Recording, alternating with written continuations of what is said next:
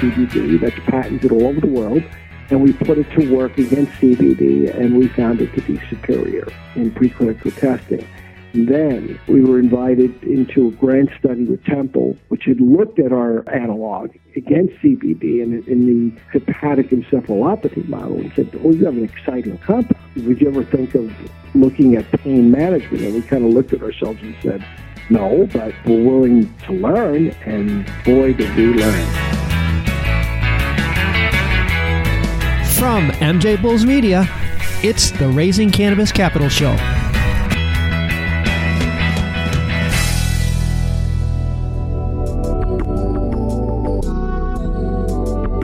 Today on Raising Cannabis Capital, we have a really exciting show with our guest, Dean Petkanas from Kannalife. Dean, welcome to the show.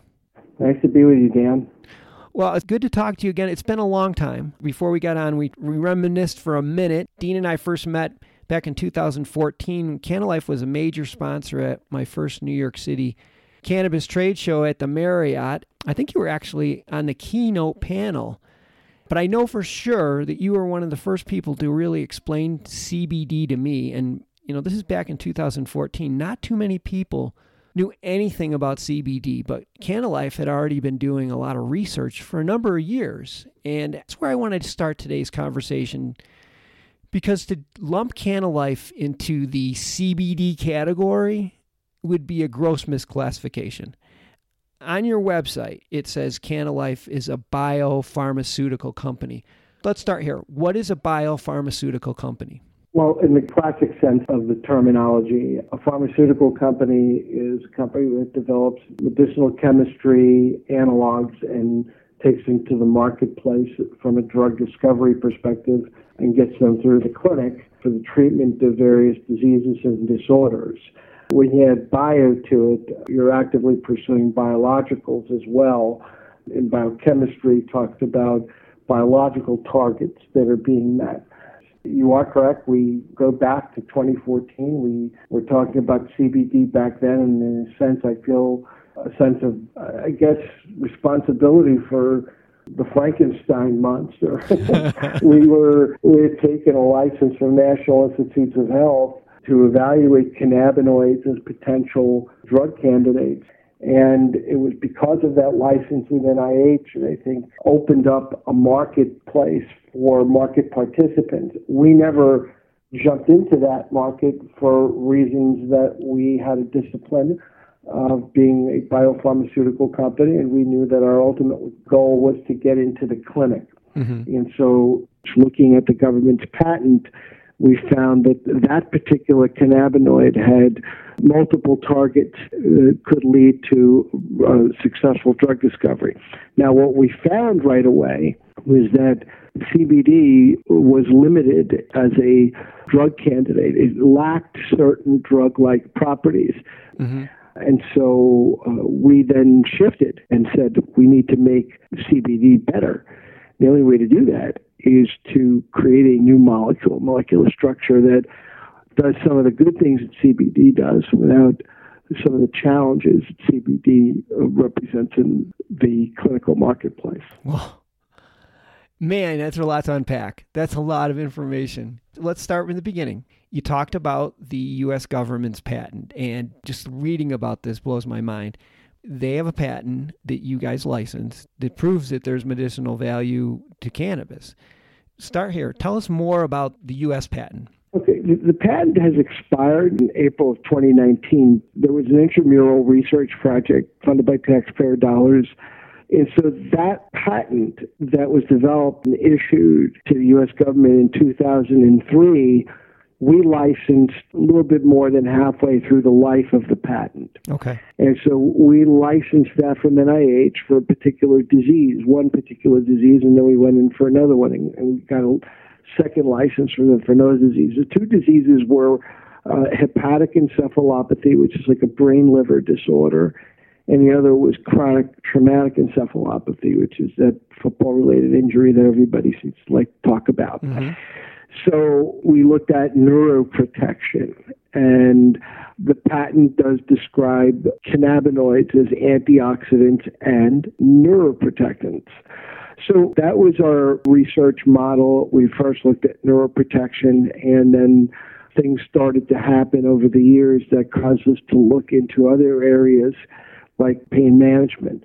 So we didn't totally abandon CBD, but we needed, like we, I said earlier, to try to make it better. Mm-hmm. And so our drug discovery model came up with an analog of CBD that's patented all over the world. And we put it to work against CBD, and we found it to be superior in preclinical testing.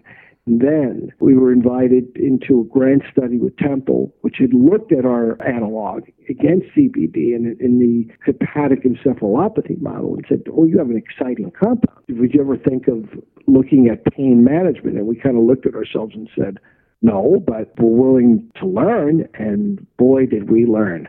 We have a very, very interesting compound, Dan, that outperforms CBD in the neuropathic pain Is that the KLS one three zero one nine that I read? It is. Okay. It's in clinical evaluations at this point? Yeah, we've done an enormous amount of preclinical work. Uh, we've actually also put in for a phase two study grant. Phase one we received, we completed. So then we completed that study, which also showed that our compound reduced cravings sugar seeking, sweet food seeking reward cravings, and also the response to opioids in an animal model, which was fascinating hmm. because our compound is, is a non opioid based compound. So when you look at the market for neuropathic pain, not just chemotherapy induced peripheral neuropathy, but diabetic neuropathy, there's a huge push to treat neuropathic pain with opioids. Mm-hmm. And so we moved to a phase two application that's pending with NIH. And at the same time, we're out there now raising capital to push us into the clinic on our own accord, using the capital to take 019 into human safety studies.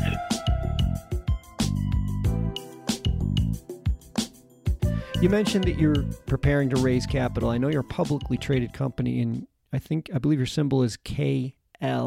KLFE. Yes. Would you tell us more about your upcoming capital raise? So we hired a life sciences investment banker. We kept the confidentiality with the group. They're very good at what they do. They just don't want to publicize anything until they've closed the deal.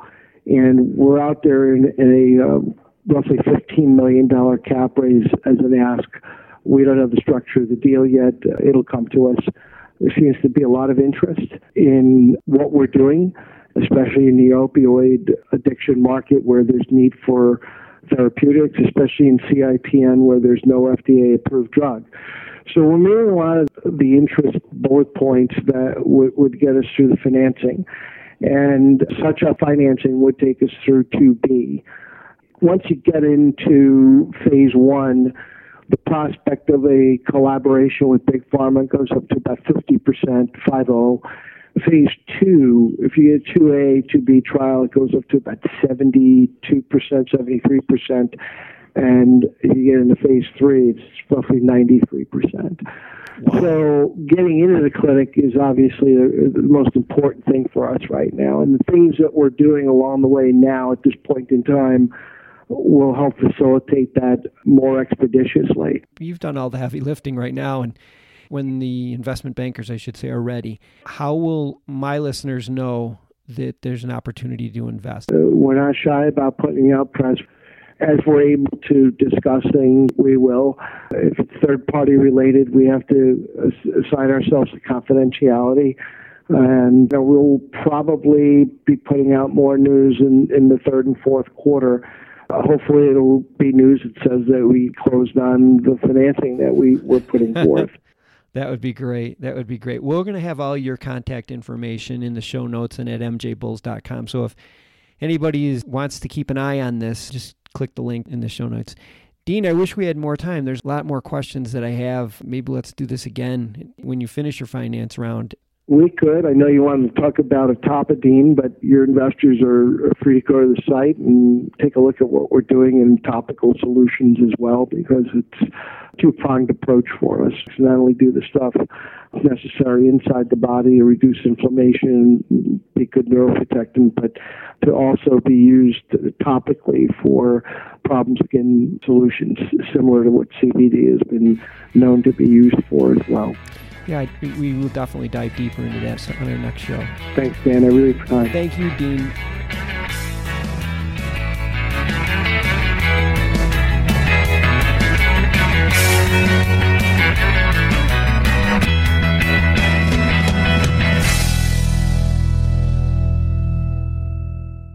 Thanks for listening to today's show. To check out more great cannabis podcasts, go to podconnects.com. Here's a preview of one of our other shows. Hi, I'm Gary, and I invite you to discover the Cannabis Podcast, a bi weekly podcast focused on a Canadian's cannabis culture. I would be the Canadian, and my cannabis passion and culture has been building for five decades. I share that passion for this wonderful plant in every episode through conversations with cannabis advocates and enthusiasts, stories about the ever changing legal environment, and some hands on testing of product in a segment I call Cultivar Corner the Cannabis Podcast, a Canadian's cannabis culture, one toke at a time.